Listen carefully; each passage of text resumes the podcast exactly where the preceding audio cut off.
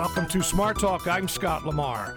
The last 10 years have written a new chapter in the annals of political corruption in Pennsylvania.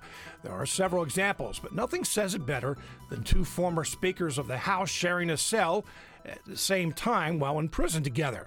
Pittsburgh Tribune Review columnist Brad Bumsted chronicled the scandals in his book, Keystone Corruption. But then along came Kathleen Kane as the state's attorney general. Her tenure ended this week after she was convicted of charges related to leaking secret grand jury information to a newspaper and then lying about it under oath. Unfortunately for Pennsylvanians, Brad Bumsted had enough material to write a second book. Keystone Corruption continues, cash payoffs, Porngate, and the Kathleen Kane scandal. Brad Bumsted, welcome to the program. Thank you, Scott. Thank you for having me back. I say, uh, unfortunately for Pennsylvanians, but uh, you have material. Is that a good or a bad thing that you have enough material for a second book? Well, it's both. I mean, for me personally, it's Right. good for, for the state and the taxpayers. It's bad that, that we've seen an avalanche of corruption over the past almost 10 years. And, and uh, just since 2013, when Keystone Corruption was published, there have been so many more cases that it's almost mind numbing. It really is. I said to you before we went on the air that I really don't even know where to start because there has been so much in just the last three years, the last 13 years, uh, and you chronicle all of it in, in both your books. But let's uh, let's focus on this book. One recurring theme throughout this book is Kathleen Kane. Would It you is. uh, agree with that? Absolutely. Uh, e- even the first segment of the book, which deals with the uh, prosecution of, of uh, corruption at the Turnpike Commission, was a case that she filed in 2013. And at the time, it looked like a, a pretty courageous move by her because she's a Democrat, and these were Democrats from the Rendell administration who had jobs at the Turnpike Commission. And um, uh, I found that pretty interesting that she was going to go after this right away. Now, the case was a holdover from Linda Kelly, uh, the previous attorney general who'd been appointed by Tom Corbett, and Corbett's investigators had put this together, but she signed off on the indictments. But in the end, the case really uh, fell apart, did not accomplish that much, people believe, because uh, uh, at least, uh, uh, you know, half of the people, three quarters of them, pled down to charges that were so light compared to what they were charged with uh, that no one went to prison in the whole thing. Let's talk about that because in a, in a lot of ways this is a history book you know 20 50 years from now when people read your book uh, hopefully we will not have the kind of corruption then that we do now but th- this documents what has happened in, in, in Pennsylvania. For those who didn't follow the case or may not be familiar with it after everything that's happened over the last few years, provide some background on the Turnpike case. And, and let me just say, and one of the things you point out is that the Pennsylvania Turnpike had a reputation as a place where you needed a job, that's where you and you knew someone, that's where you you you went. So start with that. Yes, the Turnpike Commission was famous for two things uh, among Pennsylvanians. One was uh, a place to get a job if you knew somebody. You could get a, a son or a cousin placed there for a summer job. Um, uh, professional jobs over the past five to ten years have been uh, uh, in a different category, not under the patronage. But for years, it was the Turnpike toll toll taker who got these jobs. Now with E-ZPass, those jobs are few and far between. But somehow their payroll uh, has not come down that much, the, the number of people they hire. So I'm not sure where all these people are. Turnpike Commission is famous for a second thing, and that is, generally speaking, keeping the roads clean um, uh, in, in snowstorms. We had a bad incident out in the western part of the state um, th- this past winter, but for the most part, you can be sure that if you need to get somewhere, you're going to have clean highway, even if it's snowed uh, a tremendous amount. Yeah, Turnpike Maintenance did a great job. They did, uh, but you pay a, a heck of a premium to, to ride on that road. If you look uh, under the agreement that was reached in 2007 uh, for the Turnpike to turn money over to PennDOT each year, the the uh, tolls have gone up as part of that agreement automatically each year. I don't know, it's something like two or three percent, but they keep going up, and, and they're less for E-ZPass, but uh, you pay a heck of a price so that they have, you know, approximately 2,000 employees for roughly 500 miles of road. Um, that's that's why you pay that. And and uh, but in any case, that's that's the history of it. There have been other scandals over the years over the Turnpike Commission, but uh, nothing approaching the magnitude of this case. At least it appeared when it was filed. It looked like, and what it was claimed to be by Kathleen Kane, a pay-to-play case. Mm-hmm. Talk about that. Pay-to-play, of course, is if you want a contract, you big you give a big contribution to certain elected officials. Now those officials aren't necessarily or weren't on the Turnpike Commission. They were legislators who had influence at the Turnpike Commission, and the allegation was that uh, contractors and other people who worked at the commission uh, were out raising money, you know, fundraising uh, uh, for certain politicians who had influence, including former, former Senate Democratic leader Bob Mellow, um, uh, former Senator Vincent Fumo wasn't named in the indictment, but he was clearly someone uh, who was uh, collecting um, largesse from, from this, and he had enormous influence there as well. So all of this took place, and, and the prosecutors were trying to prove that those contributions um, uh, got these people the contracts. But in the end, if this had gone to a jury, a jury would have had a, uh, uh, you know, dot the lines and cross the T's to be able to make that conclusion because it never got that to that point that they were showing a quid pro quo for the contracts. Now, maybe that's just because it's understood. You give money, you get a contract. You don't even have to talk about it. You don't give money, as some of the contractors testified, you don't get a contract or as big a one. So that was the underlying allegation of all of it. But it never got to a jury, as, no. you said. And uh, I mean, you point out and you describe some of the, the allegations there. What are some of the ones that really stuck out to you? Uh, you know, when you heard about them or when the allegations were made, it was like, okay, this this seems pretty serious. But then it never made it to a jury. Yeah. Well, I think that, that they had uh, consultants working at the Turnpike Commission from a company called Ciber, uh, based in Colorado and the amounts of money that were paid to Ciber were mind-boggling, especially in terms of, of uh, um, renewed contracts as it went forward. And this was all for you know. Uh, uh, computer work, IT work within the office, which is a big deal at at a um, an agency that size. So, uh, uh, what was just uh, struck me is, look, there's really must be something to this. Is um, several name companies, uh, with, without going into who they were, but everybody's heard of them, um, uh, were lower bidders on this than Ciber. Yet Ciber got the contract, and you wonder how did that happen? Um, so uh, the new administration came in at the Turnpike um, uh, with, um, I guess that would have been in 2014, and uh, immediately uh, filed a lawsuit to to try to reclaim some of this money from Ciber. The last time I checked, that's pending. You know, they're trying to reclaim that, uh, claw back uh, some of this money. But that one was uh, the influence that some of these consultants and workers from Ciber had at the Turnpike were considerable. They were showering a guy who was involved in awarding money and contracts with with gifts with with uh, trips, with uh, sporting events, um, rides in limousines, that sort of thing. Mm-hmm. So ultimately, there were a handful of people, but some pretty uh, high-profile people in the Turnpike Commission who were charged. Uh, who were they, and how did it come to be that it never went to trial? Well, you know, generally speaking, in, in most courthouses across the state, prosecutors don't necessarily want to go to trial. If they can get a plea on a charge, that's a safe thing. Uh, you, you, know, anything can happen at trial. We saw Kane convicted this past week of, of nine counts, but you never know. You know, one juror can hold that up, or a small group of jurors can can prevent that. Uh, even if they heard overwhelming evidence, they can nullify uh, uh the evidence. But uh, so uh, one person who is, uh, stands out was Joe Brimmeier. He was the CEO uh, of the Turnpike Commission, and he was charged with various, uh, you know, counts of, you know, influence peddling and all of that. But you know, he wasn't, and, and fundraising. He was doing some of the political stuff. He always maintained there was no pay to play there. Um, a witness for um, the, the Commonwealth at one point even described an incident where Brimmeier had uh, picked her up in the car and was furious that there had been a call about that, and he just said, "We don't do pay to play here."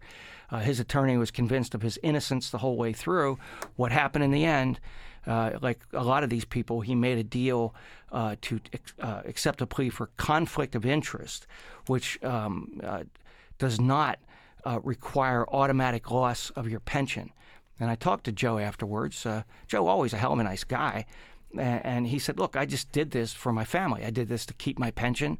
Uh, I don't believe I was uh, guilty of anything, uh, but this was the, the, the way out for me, and, and, I had to take it rather than risk losing the pension and maybe even going to jail. That's great, but as people at the Allegheny County Courthouse uh, told me later."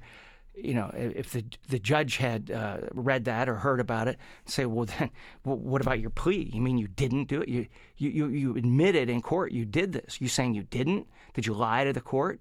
So it was very. It's a very tricky situation to come back and say, oh, I just did that to to uh, um, negate the. Um, uh, charges against me and to keep my pension. But clearly that was his motivation, and a lot of these people, you know, pled to that so they could keep their pensions. Mm-hmm. People see that as a hole in the law. Yeah, you you mentioned that throughout the book that many of these cases uh, that pensions were one of their main motivations to keep either their pensions, and that there is a hole in the law. Talk about that. Well, yes, uh, the the, the um, Pension Forfeiture Act has enumerated crimes for public officials that if you're convicted of those crimes, you automatically lose your pension. Curiously, murder isn't one of them.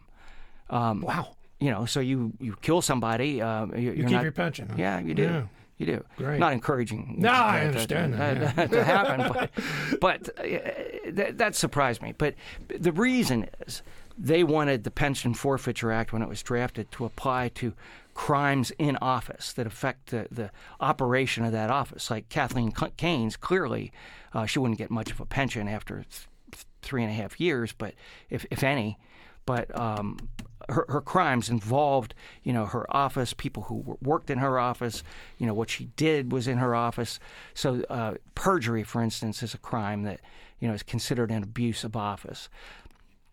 So all of that uh, uh, hangs out there, and it's it's um, uh, a problem for prosecutors. They say if you take away this uh, conflict of interest charge, because it's a way that they can get pleas, and it's a way that they can get um, people to admit to wrongdoing, even when the, the, the, cost of going forward would have been horrendous, and they, you know, maybe were risking something at trial. Mm-hmm. I want to talk more about Kathleen Kane's role or lack of it in the Turnpike case, but I also want to talk about that conflict uh, with another case in just a moment. You're listening to Smart Talk on WITF, your home for NPR News and all things regional. I'm Scott Lamar. Our guest today is Brad Bumsted, author of the book Keystone Corruption Continues Cash Payoffs, Porngate, and the Kathleen Kane Scandal. If you have a question or a comment, 1 800 729 7532. Send an email to smarttalk at witf.org.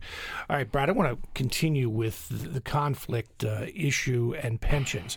Uh, one of uh, the chapters in your book, and I'm not going to read it verbatim because I can't, but uh, I am the expletive senator.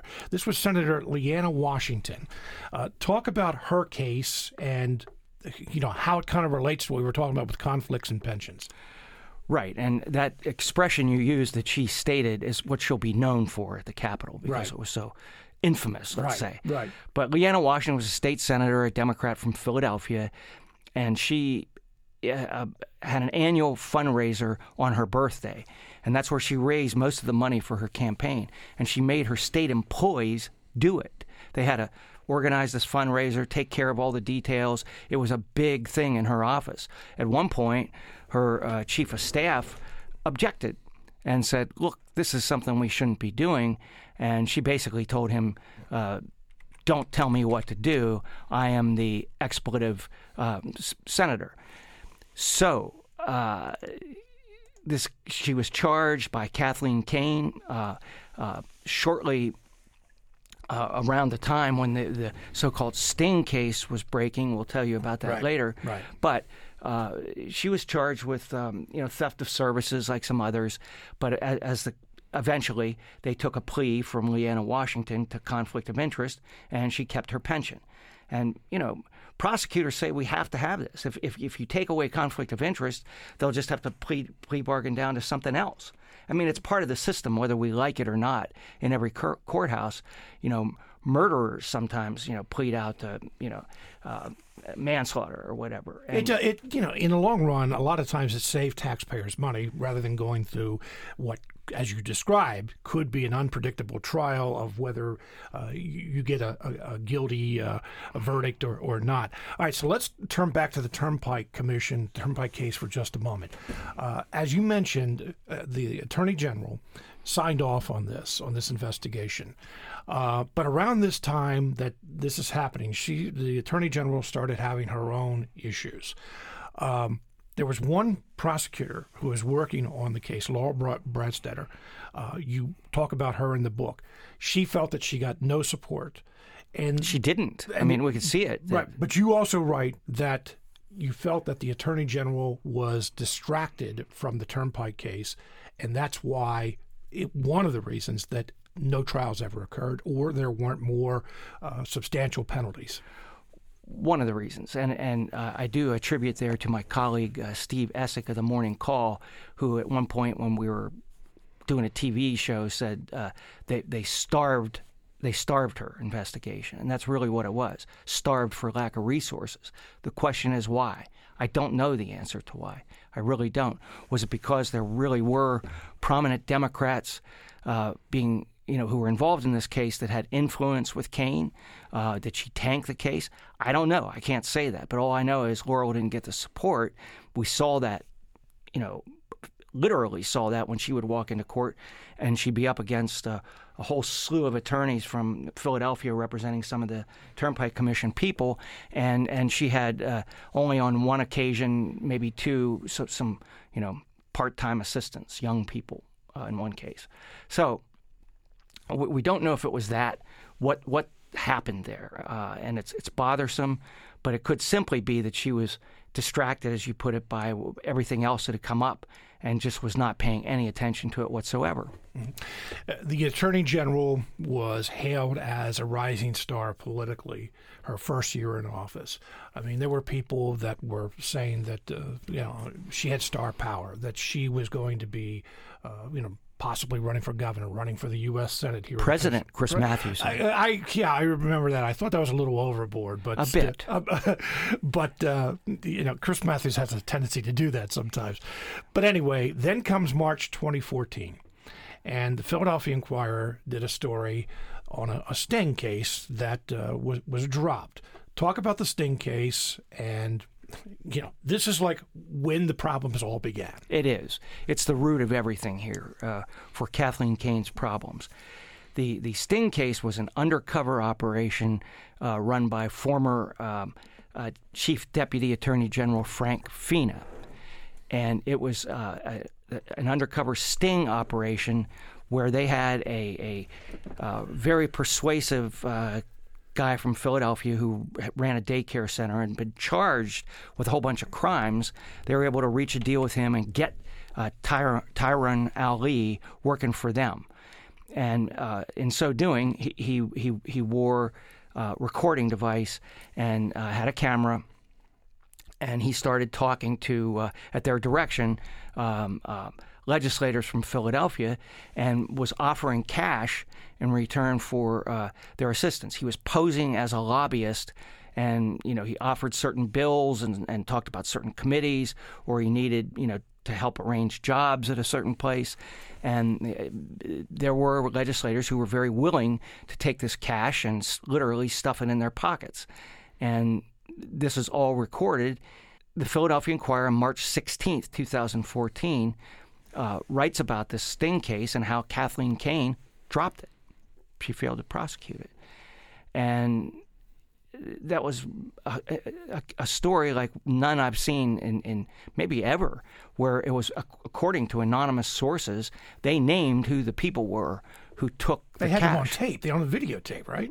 Well, they did, but you know, presumably we don't know that they had the tape. Mm-hmm. Um, yes, they had them on tape, but they, did the Inquirer have the tape? We don't know that. They, it looked to me like they certainly looked at it, but they were certain, and they had, according to sur- sources, each person and how much money um, they, they, were at that time alleged to have taken. Um, of course, this this turned Kathleen Kane's world upside down, literally upside down. Um, that day, the story broke. You know, I'm one reporter here in Harrisburg for a Pittsburgh newspaper. What do I do with this story? How do how do I deal with it? So the only thing I can think of is I have to talk to Kane. Um, and get her side, talk to her about it. So I call Adrienne King, her then chief of staff. I get in to see her that night, as did one other guy, Mark Scolforo from the AP, and we get these interviews with her. It was very interesting now in retrospect, you know, how calm she was about all this, given how we later hear how much you know turmoil there is there in the office over it. And then she launches a, a, a, an effort against all of this, where the very next day she call, calls a press conference. And at this press conference on St. Patrick's Day, she proceeds to uh, talk about why this investigation was flawed. And one of the chief things she says it was uh, uh, there was racial targeting by the prosecutors, uh, and that in other words, the people who were taking the cash did happen to be African American legislators, um, and but she's saying they deliberately went after them, um, uh, and that there was evidence of this. Well, it's it's still being contested by one of the people. But to make a long story short, she doesn't want to still want to prosecute. She just wants to keep explaining why she didn't do it. Uh, there's a public battle between her and the district attorney of Philadelphia, Seth Williams, who says, Look, I'll take it. She finally sends the cases to him. He prosecutes them, and five of uh, uh, four out of the five uh, uh legislators involved in taking the cash uh, uh, eventually plead guilty, but to conflict of interest, not to bribery. Um, but they get the pleas, and at least they, they, they get something uh, this ethics charge that she didn't even you know decide to prosecute in the first place. So it was very troubling, you know, why this took place and why she didn't do it. Um, uh, and we can only speculate why, but it's not a matter of record, you know, mm-hmm. why she didn't do it. Inquirer had to get that information mostly from a leak. I mean, they had they had to talk to people to get the kind of information that they they did. Uh, Kathleen Kane suspected Frank Fina. Frank Fina had been a prosecutor in the Attorney General's office under Tom Corbett. Uh, had a good reputation as being a, a, tough prosecutor, had prosecuted some very high profile cases Jerry Sandusky, Mike Veon, uh, Bonus Gate, Computer Gate, Computer Gate, all, all, the scandals that you list over the last uh, few years. But Kane looked at Frank Fina as the source of this story and that's where her problems began. Not just the story, but that she wanted revenge on Frank Fina. Well, that's true. Although I would argue that she, that Fina was on her radar earlier than that, and that is uh, shortly after she was sworn into office. Frank Fina, upon had, he had already decided he was out of there. He didn't want to work for Kathleen Kane, and he had a meeting with Kane and her senior aides where he described some of the cases that were, were pending, and it, it was called the Dirty Dozen uh, after that. But he reported he, to her, here are all these cases that are out there, and um, um, th- it was a very tense exchange between the two of them, and it was clear that you know she didn't uh, like him, she didn't like the way he operated. Um, and he was a very, very good prosecutor. There are a lot of people who cannot stand Frank Fina, especially in this town. Um, but he got results. We'll talk. We'll go more into the case here in just a moment. But we have a caller who's maybe has uh, the ultimate question. Faith is in Lancaster. Faith, you're on the air. Yes. Good morning. Good morning. Two questions. First of all, does the author know how we compare in terms of corruption with other states? Any idea? And secondly, uh, the ultimate question is why? Is it could it be the bloated legislature mm. that we have? Good questions. Thank you very much, Faith. Uh, that's probably the, you know the two most important questions. But I, I, saw something recently, Brad, that compared us with other states, and Illinois was ranked as uh, very close to us or above us. But how do we compare with other states? And then let's say uh, maybe take a shot at uh, why uh, Pennsylvania is so corrupt. Yeah, it, it, it's very difficult to find the numbers to show unequivocally where Pennsylvania stands compared to other states because the comparisons that are available are based on federal cases. Almost all of these cases that have taken place over, over the past 10 years have been state charges. So sort of an apples and orange thing. But just looking anecdotally at the evidence and the federal charges that have been filed, we're still up there with the federal charges. Pennsylvania unequivocally uh, is one of the top states. Uh, for corruption. There is no doubt about that. Whether we're number one is a different story, and it depends on the year, I suppose. But uh, Illinois, with uh, uh, four governors having been charged and resigned, um, uh, Blagojevich having been the most recent, uh, it, it, in my personal opinion, is probably the most corrupt state.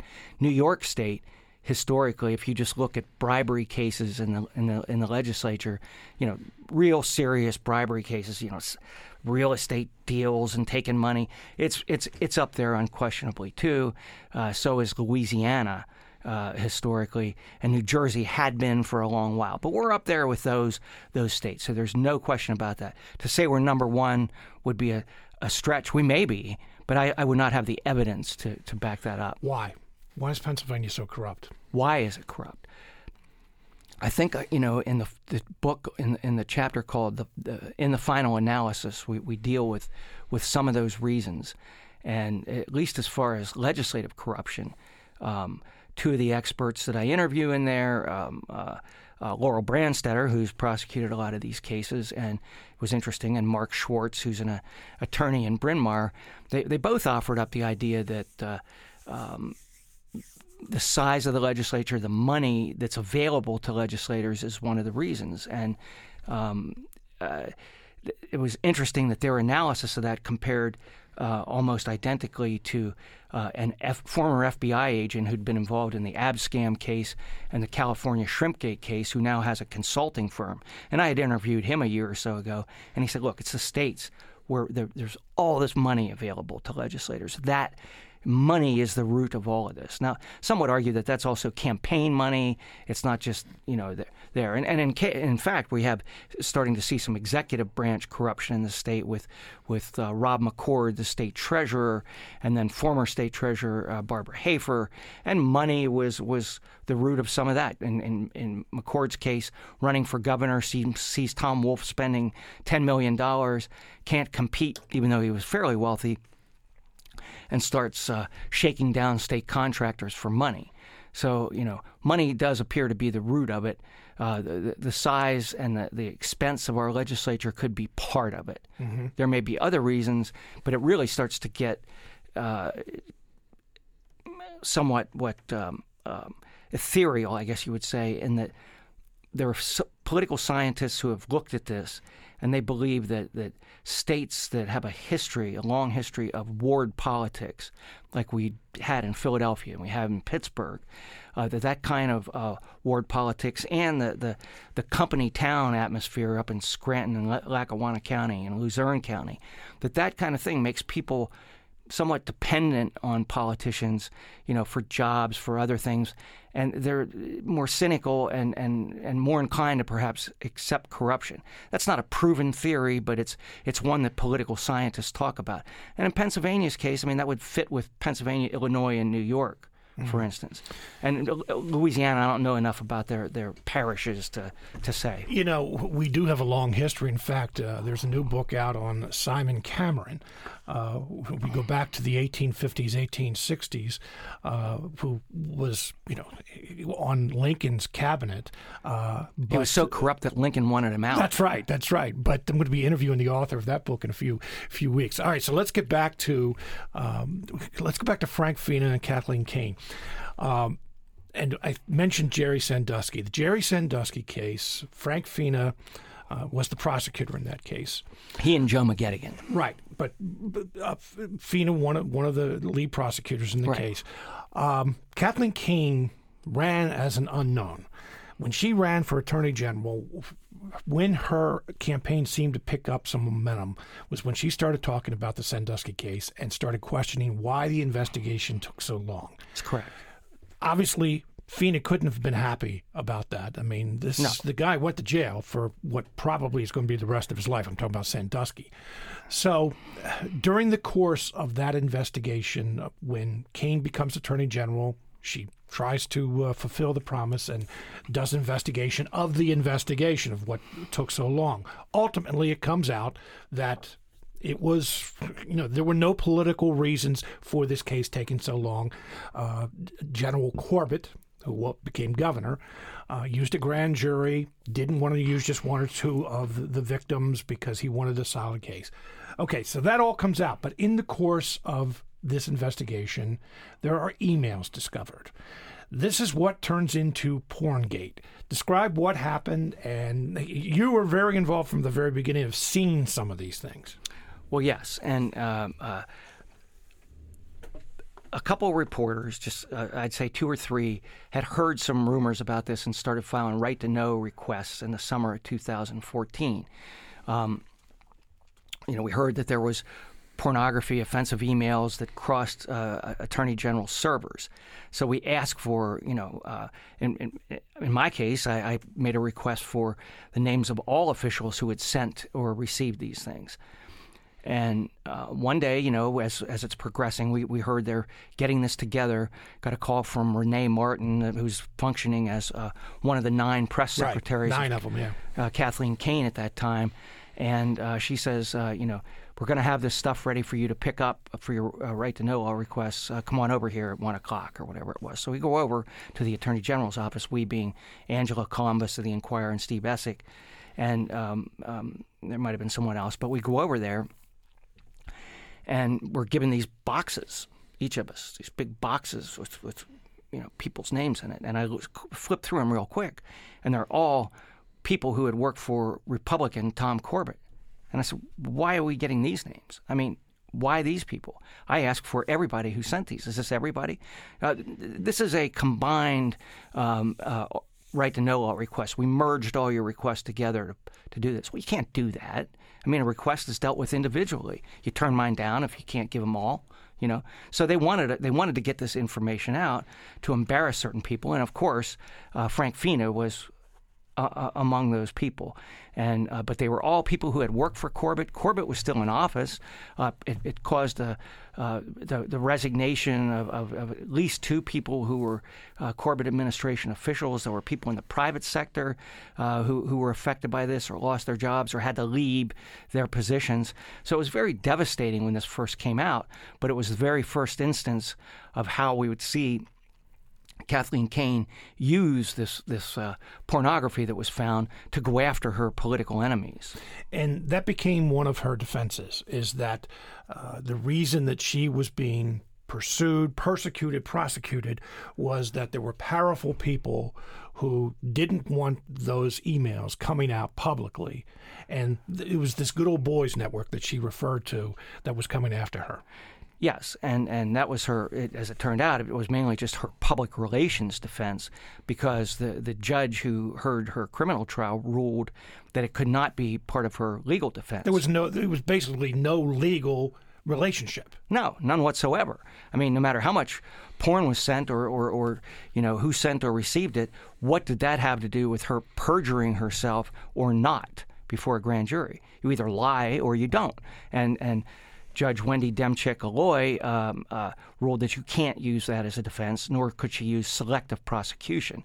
And I think Kane all along had believed that if she could get before a jury in Montgomery County and argue those things, that she might be able to pick up enough jurors to prevent any kind of conviction. People who might be sympathetic to the idea of an old boys network, which there certainly is. I mean, uh, uh, Judge Barry Feudale, who had also feuded with Kane, uh, you know, says of, of course there is, you know, but that doesn't mean that that they set her up either. And you know, and one of the things that you write in the book is that uh, some of the people who were prosecuted under Bonusgate, where uh, campaign money on on state time, there were people campaigning. Yes. Uh, same computer gate, using computers for for campaigns, uh, came out and said that uh, hey, how's this any different than than what we did? They were using state computers on state time uh, to send pornography uh, to, to, to, one another, uh, even though it may not have been against the law to send those those emails, uh, as long as it wasn't there wasn't child pornography involved. But they still were on state time. And you said that you know a lot of them are restricted from what they can say, but that's what they felt. Yes, and if you think about it, it was um, state time, uh, state computers, uh, pornography. It was wrong. It was boneheaded. Anybody who did it and thought that it would never come out, which is what they believed, because this was uh, email sent within the attorney general's office, which was not. You know, these are investigators. They're not subject to right to know law. They didn't think ever that it would come out. But is it a crime? Well, you know, uh, it's for someone else to determine. But you know, clearly, uh, you know, the, the u- use of pornography by the Supreme Court is it's not a crime necessarily to transmit it on a state computer. Some would say, you know, one push a button on an email is, is de minimis activity. It's not like you used uh, uh, millions of dollars in ComputerGate uh, for political purposes. Uh, this is, uh, okay, you're distracted for a moment, you look at this, you send it. And to call it all pornography is really a stretch. There were a lot of things that were, were nasty. There was some that would probably qualify as pornography. You walked out in the street here and showed them uh, to various people. But by and large, we were talking about off color jokes and uh, offensive emails. The, the words were offensive, and that particularly became part of what affected uh, uh former Justice uh, Eakin. All right, so let's get back to uh, Kathleen Kane and Frank Fina. Uh, and this is where we get into what leads to the criminal case. She wanted to get back, and the way that the story goes, she wanted to get back at Frank Fina. So she leaks a story. To, it's not just how the story goes, this was evidence presented at her trial by Josh Morrow. Right, right, right. Okay, but uh, she it's secret grand jury information. Yes. All right, it is illegal for that to get out to the public. It is. Philadelphia Daily News got a leak. Yes. Okay. So what happens from there? Philadelphia Daily News, um, uh, and, and, specifically a, a, very, very good reporter, Chris Brennan, uh, who now works for the Inquirer, ironically, um, takes this and does what a reporter should do with it. He doesn't just take it and, and run the story, and we'll tell you in a moment what was in this material, but he checks it out and he starts calling different people, everybody who's named in there, sees if he can get somebody talking about it. What it was that was leaked by, uh, ultimately by Kathleen Kane, but, but indirectly through uh, uh, um, she gives this envelope of material to her chief, then chief first deputy uh, Adrian King, who says he doesn't look at what's inside of it. He didn't know what's inside of it, and um, he takes it to her political consultant. No, he he leaves it in his doorway, and her political consultant Joshua Morrow picks it up. And then Morrow and Kane go back and forth in a whole series of text messages about how they're going to do this uh, and leak it to the, the Daily News. And what this is, this information is from a 2009 investigation of a man named J. Whyatt Mondesire, who was uh, former president of the Philadelphia NAACP and was a newspaper publisher, a, a, a weekly newspaper. And uh, Mr. Mondesire was targeted in this financial investigation. It's believed that, that Kane wanted to show that, look, here, Frank Fina uh, who had this case of uh, Mondesire didn't prosecute a prominent black, just like he, under the table, was at least accusing me of doing in the Sting case. Um, and, and so this goes out, and the Daily News publishes the story. Well, you're J. Whyatt Mondesire. What does that do to you? It smears him, is what it does, because he was never charged. He was never arrested. You can be under investigation of 10 grand juries in the past, but if you're not charged, you know, they never got to a conclusion that there was enough evidence to move forward with it. So Mondesire is crushed by this. His fiance comes in and testified because he died in 2015, and she testifies at Kane's trial that he was never the same again after this came out. And in a, in a brilliant move, I believe, Kevin Steele, the Montgomery County District Attorney, in his opening uh, arguments, starts with the Jerry Mondesire case. That was a charge of official oppression against Kathleen Kane. Now, one would think you might start with the most serious charges, which are perjury. Those are felonies. And usually, when we write about it, that's how we do it. And then, you know, you go back to what the lesser charges are. But he starts with official oppression because there was a victim. And that's what's missing in perjury. I mean, the court system is a victim, uh, the legal system is a victim, but it's a faceless crime. Here, this was a man who was badly hurt, and she apparently, according to the evidence, didn't care what it did to Jerry Mondesire. Mm. And if there's anything that I think had an effect on that jury, it was that. I, mean, just even sitting there listening to it, it was, yeah, this guy, you know, this is not right. I mean, it's not supposed to happen that way in the United States. So she's called to testify before a grand jury, which is ironic because she's testifying before a grand jury about a grand jury. Uh, but uh, anyway, she's called to testify. It seems as though she's trying to delay it or there were delays. Oh, then she did delay it twice and yeah. only appeared on the third occasion. The second time, she had an accident uh, in, in northeastern Pennsylvania at 10 to 7 on the morning she was to report to uh, uh, Philadelphia, uh, uh, to excuse me, Norristown for the grand jury, and the car was driven by a former police officer from the city that the accident occurred in. Mm. And, well, how far away? You know, two how, hours. So, and when was it supposed to start? Well, I don't know what time the grand jury started. Probably most court things start at 9 uh-huh. So it, it almost has the appearance that uh, she wasn't going to make it there anyway. But she was involved in an accident uh, and said she had a concussion. Yes. Had a she didn't you know didn't uh, divulge that for like 10 days afterwards that's exactly right when you talked to her press secretary you were like incredulous that uh, you know 10 days? Right. Why, why, didn't we know this? Yeah, Renee calls me, Renee Martin calls me that morning and said the, the uh, general was in an accident. I said, oh no, I'm sorry to hear that. How, how is she? Well, she's doing better, but she, she, she was injured. And I said, well, when did this happen? She gave me the date, and I looked at the calendar. It's 10 days ago. Why are you telling me now? I mean, it's incredible. Uh, you know, a governor, an attorney general is, is involved in something serious that, that, that, that they're hurt you can, you tell the press right away. It's it's it's news. Yeah. So she was accused of perjuring herself, lying before that grand jury multiple about, times about yes. the leak, right? Right. Okay. So that's what the criminal charges she was brought up on.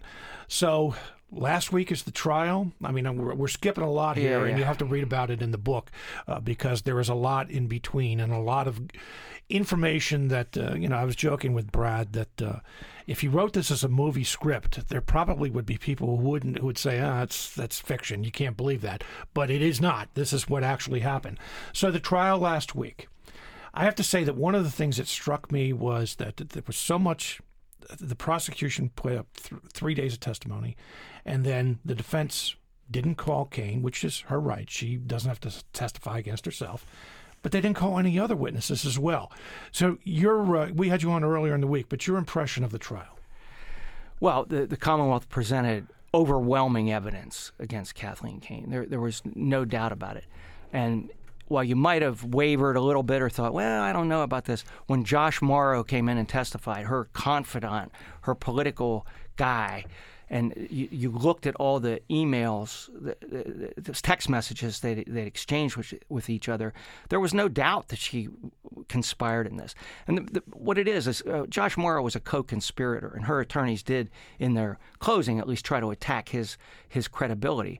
But as uh, Bruce Jacobiak, a, a law professor, told me, a former federal prosecutor, when you have a, a co conspirator testify and you have independent evidence to verify what that co conspirator says, it carries far more weight. And in this case, they not only had the text messages between Kane and Josh Morrow, out of the blue comes a, a um, a transcript from a federal wiretap uh, in the Rob McCord case uh, of um, uh, Joshua Morrow, the consultant, talking to his buddy who worked for uh, McCord, not knowing that it was being recorded by the FBI.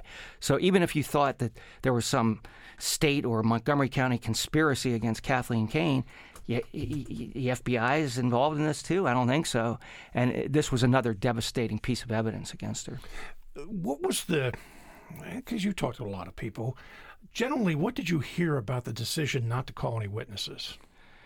Well, I, you know, I've seen a lot of trials, and, and I've certainly seen that before. It's not right. It's not unprecedented, yeah. and and you know, it can get you out of uh, uh, more trouble by not presenting something because you start to present witnesses and they're cross-examined, and when you have a pretty strong case to start with, that can hurt.